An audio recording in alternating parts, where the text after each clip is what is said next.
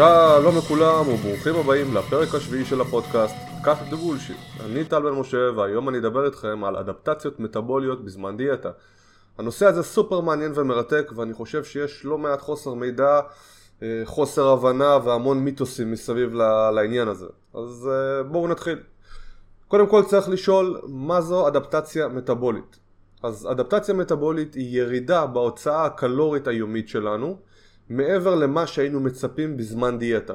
יש אנשים שיקראו לזה שלא בצדק פגיעה מטאבולית או מצב הרעבה, אבל אלו ביטויים שלטעמי לא טובים. ובכדי להבין את הנושא הזה בצורה טובה, אנחנו צריכים בראש ובראשונה לדבר על ההוצאה הקלורית שלנו במהלך היום. אני מקווה שכל מאזיני הפודקאסט מודעים לכך שירידה במשקל הגוף קורית כאשר אנחנו מוציאים לאורך זמן יותר אנרגיה, מה שנקרא גם קלוריות, מה שאנחנו מכניסים לגוף. וניתן לחלק את ההוצאה הקלורית היומית שלנו לארבעה מרכיבים עיקריים. המרכיב הראשון נקרא הוצאה קלורית במנוחה, מה שנקרא גם RMR או BMR, תלוי במדידה שאנחנו מבצעים, ובשפת היום יום אנשים קוראים לזה חילוף חומרים, חילוף חומרים פשוט, חילוף חומרים בסיסי. ואין לזה קשר אגב לכמות הפעמים שאתם הולכים לשירותים, אלו דברים שונים לגמרי. ההוצאה הקלורית הזאת מהווה חלק גדול במיוחד מסך ההוצאה היומית שלנו. לא משנה מה אתם עושים, הגוף שלכם חייב לבזבז אנרגיה בשביל לקיים תהליכים שונים. הלב צריך לפעום, הכליות והכבד צריכים לסנן רעלים, השרירים שלכם צריכים לשמור על טונוס מסוים. כל התהליכים הללו דורשים אנרגיה, וכמובן שאתם גם מוציאים אנרגיה כאשר אתם ישנים, אם אתם ישנים אתם לא מתים, אתם סך הכל אה, נחים. החלק הזה יכול לקבל אה, המון ערכים, זאת אומרת החלק של ההוצאה הקלורית במנוחה יכול, יכול לקבל מגוון רחב של ערכים, אבל נוטים להגיד שבממוצע ההוצאה הקלורית במנוחה מהווה כ-70% מההוצאה הקלורית היומית, אבל זה משתנה מאוד. למשל אדם שלא זז בכלל יכול לקבל ערך גבוה יותר, ואדם שפעיל מאוד יקבל ערך אה, אחר, זאת אומרת החלק היחסי של ההוצאה במנוחה יהיה אצלו קטן יותר. אה, חשוב לציין שהוצאה קלורית במנוחה מושפעת אה, הכי הרבה כנראה ממסת הגוף ובעיקר ממסת הגוף הרזה שלנו זאת אומרת שאנשים עם משקל רב יותר לרוב גם מוצאים במנוחה יותר קלוריות מאשר אנשים במשקל נמוך יותר ואנחנו עוד אה, נגיע ונדבר על זה בהמשך. הרכיב הבא שאנחנו נדבר עליו שקשור להוצאה האנרגטית היומית שלנו הוא האפקט הטרמי של המזון כאן אנחנו מתייחסים להוצאה קלורית מוגברת שקורית לאחר האוכל כשאנחנו אוכלים הגוף צריך להקל ולספוג נוטריאנטים כמו חלבונים, פחמימות, שומנים ולצורך כל הסיפור הזה הוא צריך להשקיע אנרגיה. לרוב אבל אנחנו נותנים ערך קבוע של 10% אה, לאפקט הטרמי של המזון וגם כאן כמו שציינתי יש שונות מאוד גדולה וזה אה, מאוד תלוי בהרכב התזונה שלנו למשל תזונה שתהיה יותר עשירה בחלבונים תניב בסופו של דבר אפקט טרמי יותר גבוה מאשר תזונה שתהיה עשירה בשומנים אבל בכל מקרה לא ניכנס לחלק הזה כי הוא כנראה פחות רלוונטי לכל הנושא של אדפטציות אה, מטאבוליות. הרכיב הבא הוא בעצם קטגוריה אחת שמחולקת לשניים לקטגוריה הכללית אנחנו קוראים הוצאה קלורית מפעילות גופנית כאשר אנחנו יכולים לחלק פעילות גופנית לשני חלקים פעילות יזומה כמו ספורט שאנחנו עושים אה, ופעילות לא יזומה כמו הליכה לעבודה, עלייה במדרגות אה, תזוזות יומיומיות שאנחנו מבצעים ככה סתם, קימה מישיבה לעמידה ודברים בסגנון. לעיתים אגב אה, חשוב לציין שהגבולות מטושטשים בין מה פעילות יזומה ולא יזומה אבל בתכלס זה גם כן לא איזשהו משהו שהוא קריטי כרגע כמובן שגם החלק הזה יכול לקבל אחוז יחסי משתנה למשל אדם שרץ עשרה קילומטר ביום יהיה בעל אחוז יחסי גבוה יותר של פעילות גופנית מסך ההוצאה, תוכן פעילות גופנית יזומה או ספורט מסך ההוצאה היומית מאשר אדם שיושב ולא זז. לכן כשאני מדבר על אחוז מסך ההוצאה היומית חשוב לזכור שזה משתנה מאוד בין אנשים. אז עכשיו שהבנו את הרכיבים הבסיסיים של הוצאה קלורית במהלך היום, בואו נתחיל לדבר על אדפטציות מטאבוליות. בואו נבין שנייה מה קורה לנו בזמן דיאטה. כשאנחנו מבצעים דיאטה אנחנו בפועל נמצאים בגירעון קלורי כמו שאמרתי מקודם. אם הגירעון הקלורי הזה יימשך לאורך זמן, אם אנחנו מבזבזים יותר אנרגיה מאשר אנחנו מכניסים לגוף, תחשבו על כספומט, אם אתם מוציאים מהכספומט יותר כסף מאשר אתם מפקידים לחשבון הבנק שלכם, חשבון הבנק שלכם חייב אה, לקטון, הכסף שיש לכם בבנק חייב לרדת. אז בסופו של יום גם הגוף ככה, אנחנו בסופו של דבר אם נבזבז יותר אנרגיה מאשר נכניס, ההכנסה היא מגיעה מהמזון, אנחנו נרד בסך מאגרי האנרגיה בגוף, בכסף שיש לנו בגוף, ומאחר ששומן הוא המאגר הגדול ביותר, אז גם מסת השומן שלנו תרד על הדרך. אז בואו ניקח מצב אה, היפותטי, נדמיין את חיים, בחור ששוקל 100 קילוגרם, שמתחיל לעשות דיאטה, ולאחר אה, שלושה חודשים של דיאטה, חיים כבר שוקל 90 קילוגרם, וכמו שאמרתי מקודם, הוצאה קלורית במנוחה מושפעת רבות ממסת הגוף שלנו. בן אדם ששוקל 100 קילוגרם יוציא כנראה יותר קלוריות במנוחה מאשר אדם ששוקל 80 קילוגרם. מה שלא אמרתי לפני זה הוא שיש לנו נוסחאות שונות, כן ממש נוסחאות מתמטיות שונות להערכה של הוצאה קלורית במנוחה. אנחנו הרבה פעמים במחקר משתמשים בנוסחאות האלה. עם הנוסחאות האלה אנחנו יכולים לעשות כל מיני דברים מעניינים, כל מיני ניבויים ועכשיו בואו ניקח את חיים שלנו. אם למשל היינו מודדים את ההוצאה הקלורית שלו במנוחה כשהוא שקל 100 קילוגרם, היינו מקבלים ערך מסוים. נניח ולקחנו אותו למכשיר מדידה מדויק, מה שנקרא קלורימטריה, והיינו מודדים אותו, מודדים כמה קלוריות הוא מוציא במנוחה, היינו מקבלים ערך. נגיד שניתן לו ערך של 2200 קלוריות, זה מה שחיים מוציא במנוחה. אנחנו בו באותו זמן יכולים להשתמש בנוסחאות מדידה מתוחכמות כמו שאמרתי וכנראה שאם היינו מצליבים את הערך שקיבלנו מהמדידה האמיתית 2200 קלוריות לערך שקיבלנו דרך הנוסחה היינו מקבלים תוצאה שהיא יחסית קרובה. עכשיו אני מדבר כרגע על חיים אבל במחקרים אנחנו לוקחים קבוצה גדולה של אנשים ואז הסטייה של אותן נוסחאות אה, הופכת להיות קטנה יותר ואנחנו מקבלים תוצאה יותר מדויקת אבל אה, נעזוב את זה לצורך הפשטות של הדוגמה. אז כמו שציינתי, חיים עשה דיאטה, במהלך הדיאטה חיים ירד עשרה קילוגרם, זאת אומרת שעכשיו חיים שוקל 90 קילו, וכמו שציינתי לפני, ההוצאה במנוחה מושפעת רבות ממסת הגוף, משמע שעכשיו אנחנו מצפים שחיים יוציא פחות קלוריות במנוחה, רק בגלל שהוא שוקל עשרה קילוגרם פחות. הכל מעולה ולגיטימי, ככה גוף האדם אמור uh, לעבוד, אנחנו יודעים את זה ואנחנו מצפים לכל הדברים האלה. אז מה זו אדפטציה מטאבולית אתם שואלים? או, עכשיו אה, כל הסיפור הזה נהיה מעניין. מסתבר שאם נמדוד את חיים עם מכשיר מדויק, אחרי הדיאטה שלו, נקבל ערך שהוא נמוך יותר ממה שהיינו מצפים לו.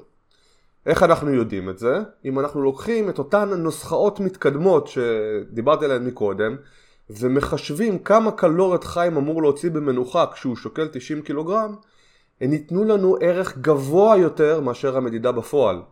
זאת אומרת, ניקח איזושהי דוגמה, נניח והנוסחה עכשיו מראה שחיים אמור להוציא במנוחה 2,000 קלוריות, אבל המדידה המדויקת שעשינו בקלורימטריה מראה שהוא מוציא רק 1,900 קלוריות, זאת אומרת שפתאום נעלמו לנו 100 קלוריות, פתאום יש לנו איזה סוג של פער מסוים. המאה קלוריות הללו נקראות אדפטציה מטאבולית בחילוף החומרים במנוחה. חיים היה אמור להוציא יותר קלוריות, אבל משהו בזמן הדיאטה גרם לו להוציא פחות.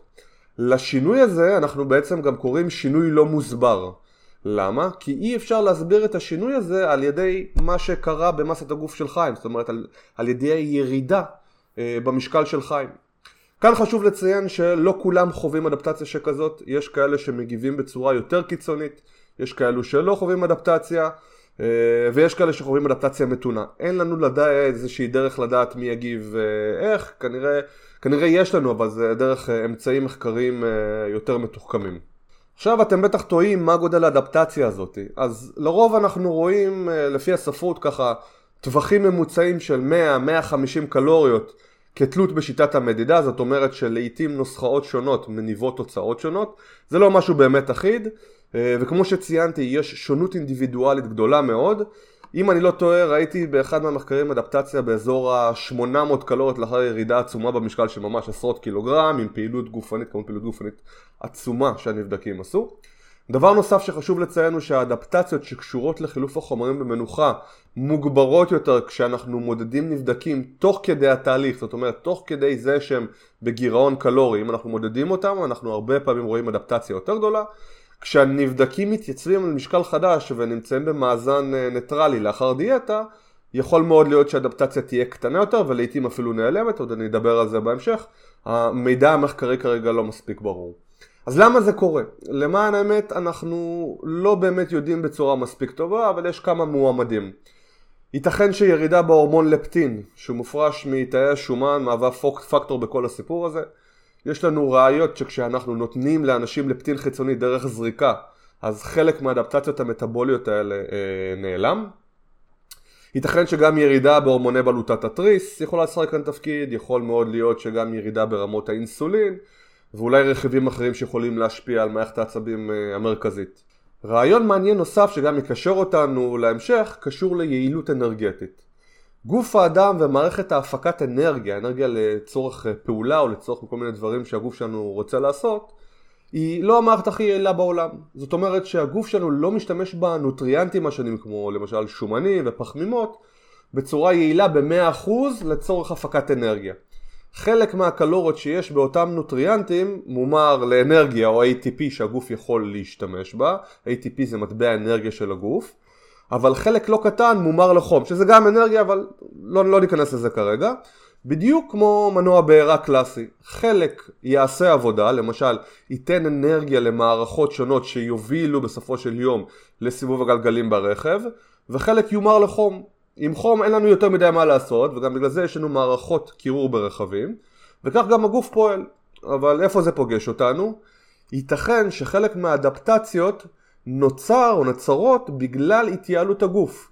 זאת אומרת שעכשיו הגוף שלנו יכול להפיק יותר אנרגיה מאותם נוטריאנטים שאנחנו מספקים לו, ופחות אנרגיה יומר, תומר לחום. אם זה המצב, זה אומר שהגוף שלנו הופך להיות חסכן יותר. תחשבו על זה. אם למשל ליטר דלק לוקח אתכם 10 קילומטר, אז עכשיו ליטר דלק יכול לקחת אתכם 15 קילומטר. בשורה התחתונה עכשיו כלל המערכות שלנו עובדות בצורה יעילה יותר ולכן, ולכן אנחנו מוצאים פחות אנרגיה במנוחה. לפני שאני ממשיך רציתי להזמין אתכם לצפות בסדנה המדעית לחיטוב הגוף שפיתחתי. הסדנה מכילה 17 שיעורים קצרים מטורפים לגמרי שילמדו אתכם את העקרונות הבסיסיים ביותר לעלייה במסת השריר, ירידה במסת השומן, כמה חלבון, כמה פחמימות, כמה קלות, איך לתכנן דברים, אה, איך אה, לפתור בעיות לאורך הדרך, כל התוכן כמובן מעודכן מדעית, בלי חרטוטים, בלי אשליות, דברים שבדרך כלל לא מלמדים אנשים, הסדנה הזאת פותרת המון המון המון כאב ראש, תאמינו לי. אה, משך הסדנה הוא כארבע שעות ואתם יכולים לצפות בה בכל מקום ובכל זמן שתרצו, אז אני מצרף קישור בתגובות לפודקאסט ואני באמת ממליץ לכם בחום. ככה להעביר ארבע שעות נחמדות יחד איתי. אז עד עכשיו דיברתי על אה, אדפטציה מטאבולית שקורית בחילוף החומרים במנוחה, אבל בפתיחה של הפודקאסט דיברתי על שלל רכיבים שונים שקשורים להוצאה הקלורית היומית שלנו, כמו האפקט הטרמי של המזון והוצאה קלורית מפעילות גופנית. אז נכון להיום אנחנו מעריכים שלא מתקיימת אדפטציה רצינית בכל מה שקשור לאפקט הטרמי של המזון ולכן אני לא הולך לדבר יותר מדי על הרכיב הזה. לעומת זאת, כאשר אנחנו מסתכלים על הוצאה קלורית מפעילות גופנית יזומה ולא יזומה, אנחנו רואים דברים מאוד מעניינים ובמיוחד בכל מה שקשור לפעילות גופנית בלתי יזומה, מה שנקרא NEAT, Non-Exercise Activity Thermogenesis. אז קודם כל, בדומה להוצאה קלורית במנוחה, פעילות גופנית יזומה ובלתי יזומה תלויה מאוד במשקל הגוף שלנו. ככל שמשקל הגוף שלנו גבוה יותר, ככה אנחנו נוציא יותר אנרגיה במהלך הפעילות, כל פעילות, גם תזוזה במהלך היום. נורא קל להבין את זה בגלל שלסחוב משקל כבד יותר דורש יותר אנרגיה מאשר לסחוב משקל קל יותר. זאת היא פיזיקה בסיסית, אבל זה מצב אה, מובן לגמרי. אז איפה הקאץ'?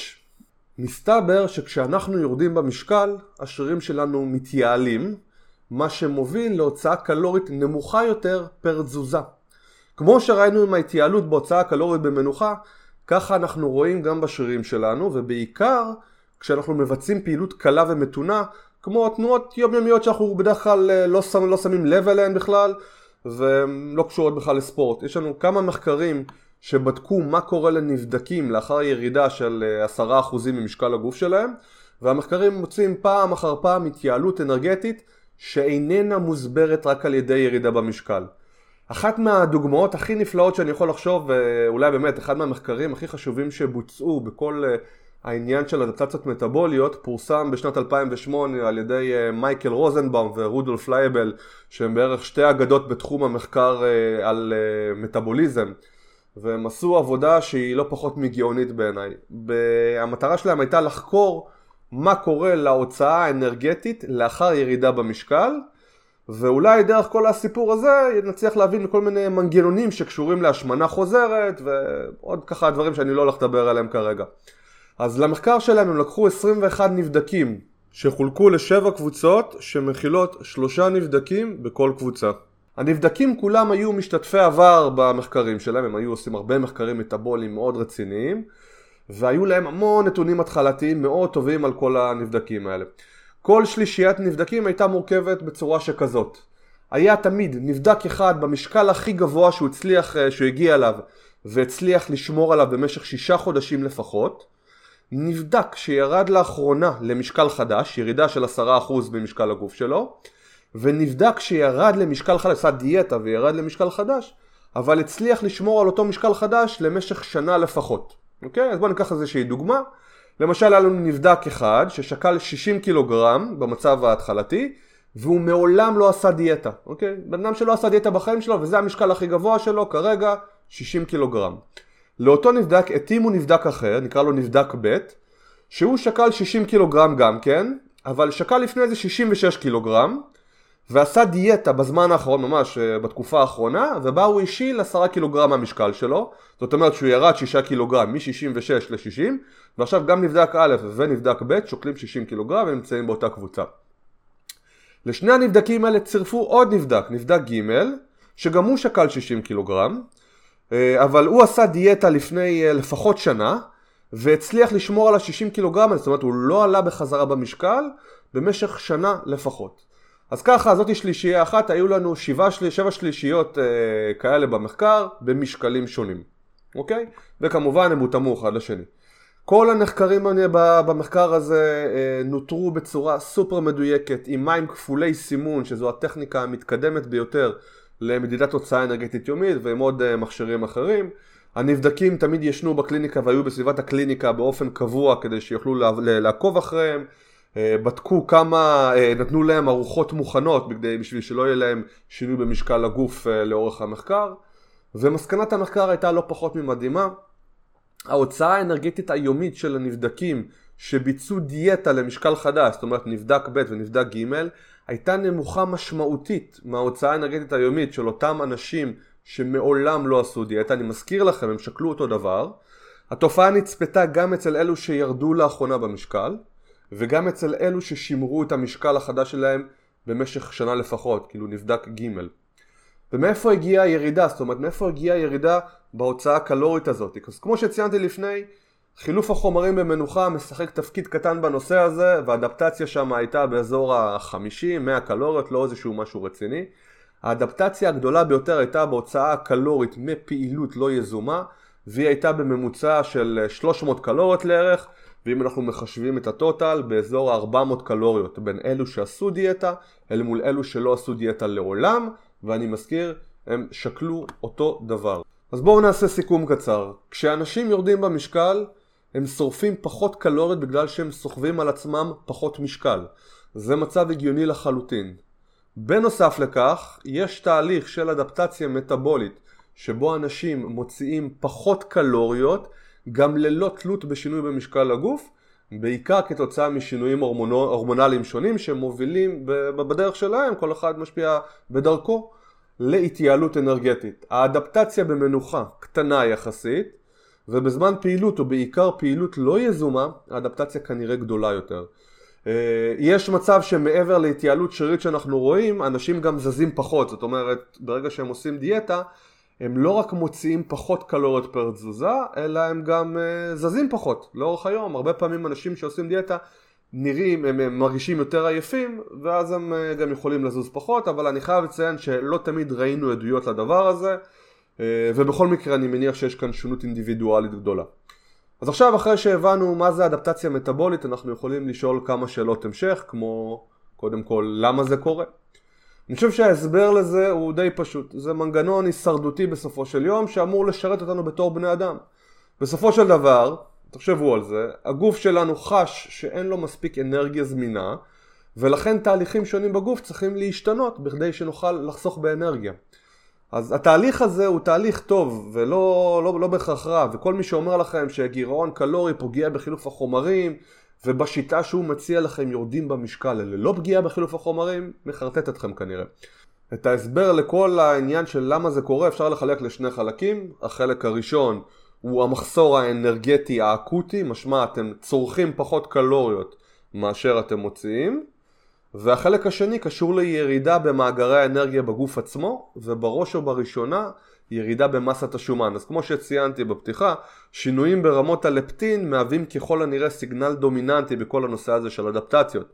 לפטין, שזה הורמון סובה, אה, מופרש מתאי שומן, ועם הירידה בכמות השומן, כך תתקיים ירידה בכמות הלפטין, שבסופו של יום תוביל לאדפטציות מטבוליות, וזה גם מסתדר לנו עם זה שזריקה חיצונית של לפטין הופכת את האדפטציות בחזרה, אבל לצערנו זה איזשהו משהו שלא אה, משווקים אותו לקהל הרחב, והוא רק במסגרת אה, ניסויית.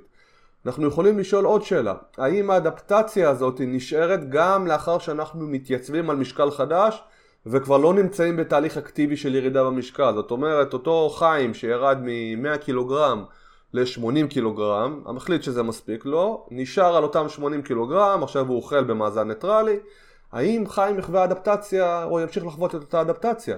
והתשובה לכך היא לא בהכרח, אה, או לא, לא בדיוק ברורה, זה מאוד תלוי במחקרים שמסתכלים עליהם.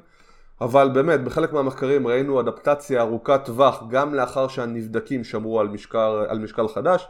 אה, דוגמה לכך אפשר לראות במחקר שהצגתי מקודם של רוזנבאום ולייבל, על אותם נבדקים ששמרו על המשקל שלהם במשך אה, שנה לפחות, אה, וראינו שיש להם אדפטציה ארוכת טווח שנשארה, אבל עדיין יש מחלקות בנושא הזה. ויכול מאוד להיות שבכל מה שקשור לחילוף החומרים במנוחה האדפטציה הופכת להיות קטנה יותר אבל לא ניתן להגיד שהיא נעלמת, בכל מה שקשור לדברים אחרים יש מעט מדי מחקר בשביל שנוכל להגיע לאיזושהי מסקנה אה, מספיק טובה. שאלה נוספת שאפשר לשאול היא האם האדפטציה נשמרת לאחר שעולים במשקל בחזרה?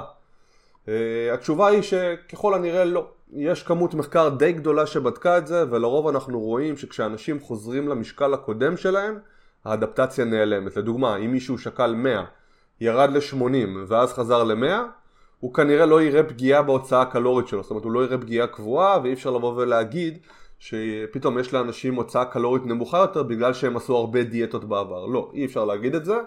אה, בעבר סקרתי מחקרים בנושא וסקרתי גם מחקרים על אנורקסיות לאחר החלמה והאנורקסיות לא הראו איזה סוג של פגיעה מטבולית אה, קבועה.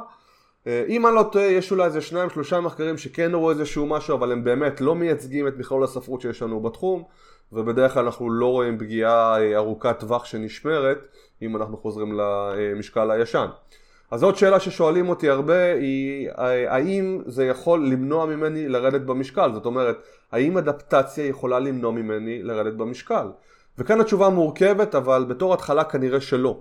יש לנו עבודות שמראות שאנשים עם נטייה לאדפטציות גדולות יכולים אולי לרדת פחות במשקל או התהליך שלהם יהיה יותר איטי אבל אני לא מכיר עבודות רציניות שמראות שאנשים לא יורדים בכלל במשקל כתוצאה מאיזושהי אדפטציה דרסטית שקרתה, אבל שוב פעם, יכול מאוד להיות שחסרים נתונים, ואולי בגלל שמחקרים מראים אה, ממוצעים ולא מדברים על האינדיבידואל עצמו, אז אולי יש אינדיבידואלים שכן יגיבו בצורה מאוד חריפה ולא ירדו. ראיתי רעיונות כאלה, אבל לא ראיתי איזה סוג של ביסוס אה, רציני. אז לקראת סיום אני חושב שכדאי שננסה לענות על שאלת השאלות והיא מה אפשר לעשות בשביל להקטין את האדפטציות.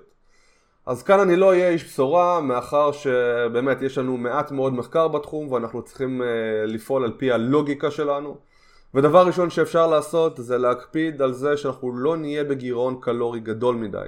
ממש אנליזה שפורסמה לא מזמן מצאה שגירעון גדול יותר מקושר uh, עם ירידה גדולה יותר במסת הגוף הרזה ומעט יותר אדפטציות ברכיב ההוצאה במנוחה, זאת אומרת אדפטציה אולי טיפ טיפה יותר גדולה אה, של כל מה שקשור להוצאה קלורית במנוחה, כמו שציינתי בדרך כלל זה מה שבודקים במחקרים כי זה הרבה יותר קל ופרקטי, אז אני תמיד ממליץ לאנשים ירידה איטית במשקל של נגיד 0.5, 0.75% ממשקל הגוף בשבוע, זו מטרה טובה בדרך כלל בדרך כלל אנשים שהם נמצאים בהשמנה יותר קיצונית אז יכולים גם uh, לרדת יותר מהר מזה. Uh, דבר נוסף שאפשר לעשות זה לבצע אימוני כוח, אימוני כוח מובילים להוצאה קלורית מוגברת יותר רק בגלל שמתאמנים ובגלל שהגוף גם אה, דורש יותר אנרגיה לתהליכי בנייה שונים. מעבר לזה אימוני כוח משמרים ואפילו יכולים להעלות את מסת הגוף הרזה בזמן ירידה במשקל וכאמור מסת גוף רזה שורפת יותר קלוריות מאשר שומן וייתכן וזה יעזור לנו להילחם בחלק מהאדפטציות, באמת אנליזה שפורסמה לא מזמן הראתה שאימוני כוח מובילים לעלייה בהוצאה קלורית במנוחה. עוד דבר מפתיע שהגיע באמת מאותם אה, חוקרים, אותו רוזנבאום יותר נכון, אה, מהמחקר מקודם שדיברתי עליו, הוא עשה מחקר שהראה שאימוני כוח יכולים להוביל לירידה ביעילות השרירית. אם אמרנו שירידה במשקל מובילה לעלייה ביעילות השרירית, וכתוצאה מכך אנחנו שורפים פחות קלוריות פר כל פעולה, פר כל תזוזה שאנחנו מבצעים, אז ייתכן ואימוני כוח עושים בדיוק להפך בכל מה שקשור לפעילות יומיומית, זאת אומרת שהם עוזרים לנו להחזיר את הגלגל אחורה במידה מסוימת, אבל היה כאן איזה רק מחקר אחד ואין לי יותר מדי נתונים להציג, אז אנחנו צריכים להסתמך על מה שיש. עוד דבר שאפשר לעשות זה הפסקה יזומה מדיאטה.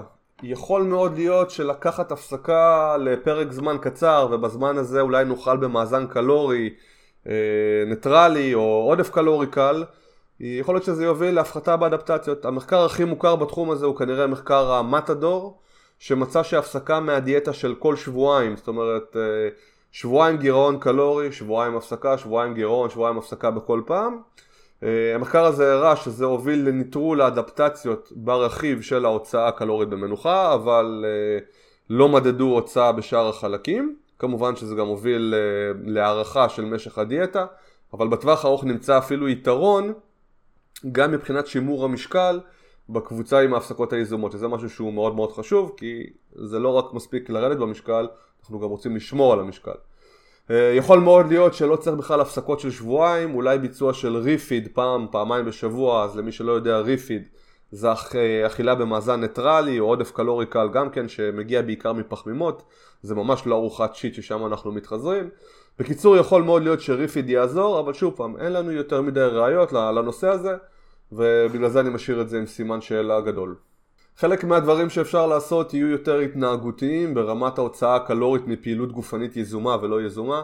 כמובן שאפשר פשוט לעשות מעט יותר פעילות אירובית ואפשר לנסות לזוז יותר במהלך היום, אפשר לייצר חוקים שונים כמו להחנות רחוק יותר מהיעד שלנו, לעלות במדרגות במקום במעלית, או באופן כללי לשבת פחות. חשוב לזכור שכל האדפטציות האלו יכולות להשפיע עלינו גם מבחינה פסיכולוגית, אנחנו נמצאים בדיאטה וסביר שנהיה עייפים ועצלנים יותר והוספה של אה, פעילות תוכל לעזור לנו. תנסו להוסיף לעצמכם אה, עוגנים שונים ולהתאים את כמות הפעילות שעשיתם לפני הדיאטה למה שאתם עושים תוך כדי דיאטה. אז לסיכום, אדפטציות מטאבוליות הן חלק בלתי נפרד מכל דיאטה. לא כולם יושפעו מהן בצורה קיצונית, אבל חלק מהאנשים בהחלט הולכים לסבול יותר מאחרים. אין צורך לפחד מהנושא הזה, אלא חשוב להכיר אותו, לדעת מה יכול לקרות בזמן דיאטה ולבצע שינויים בעת הצורך.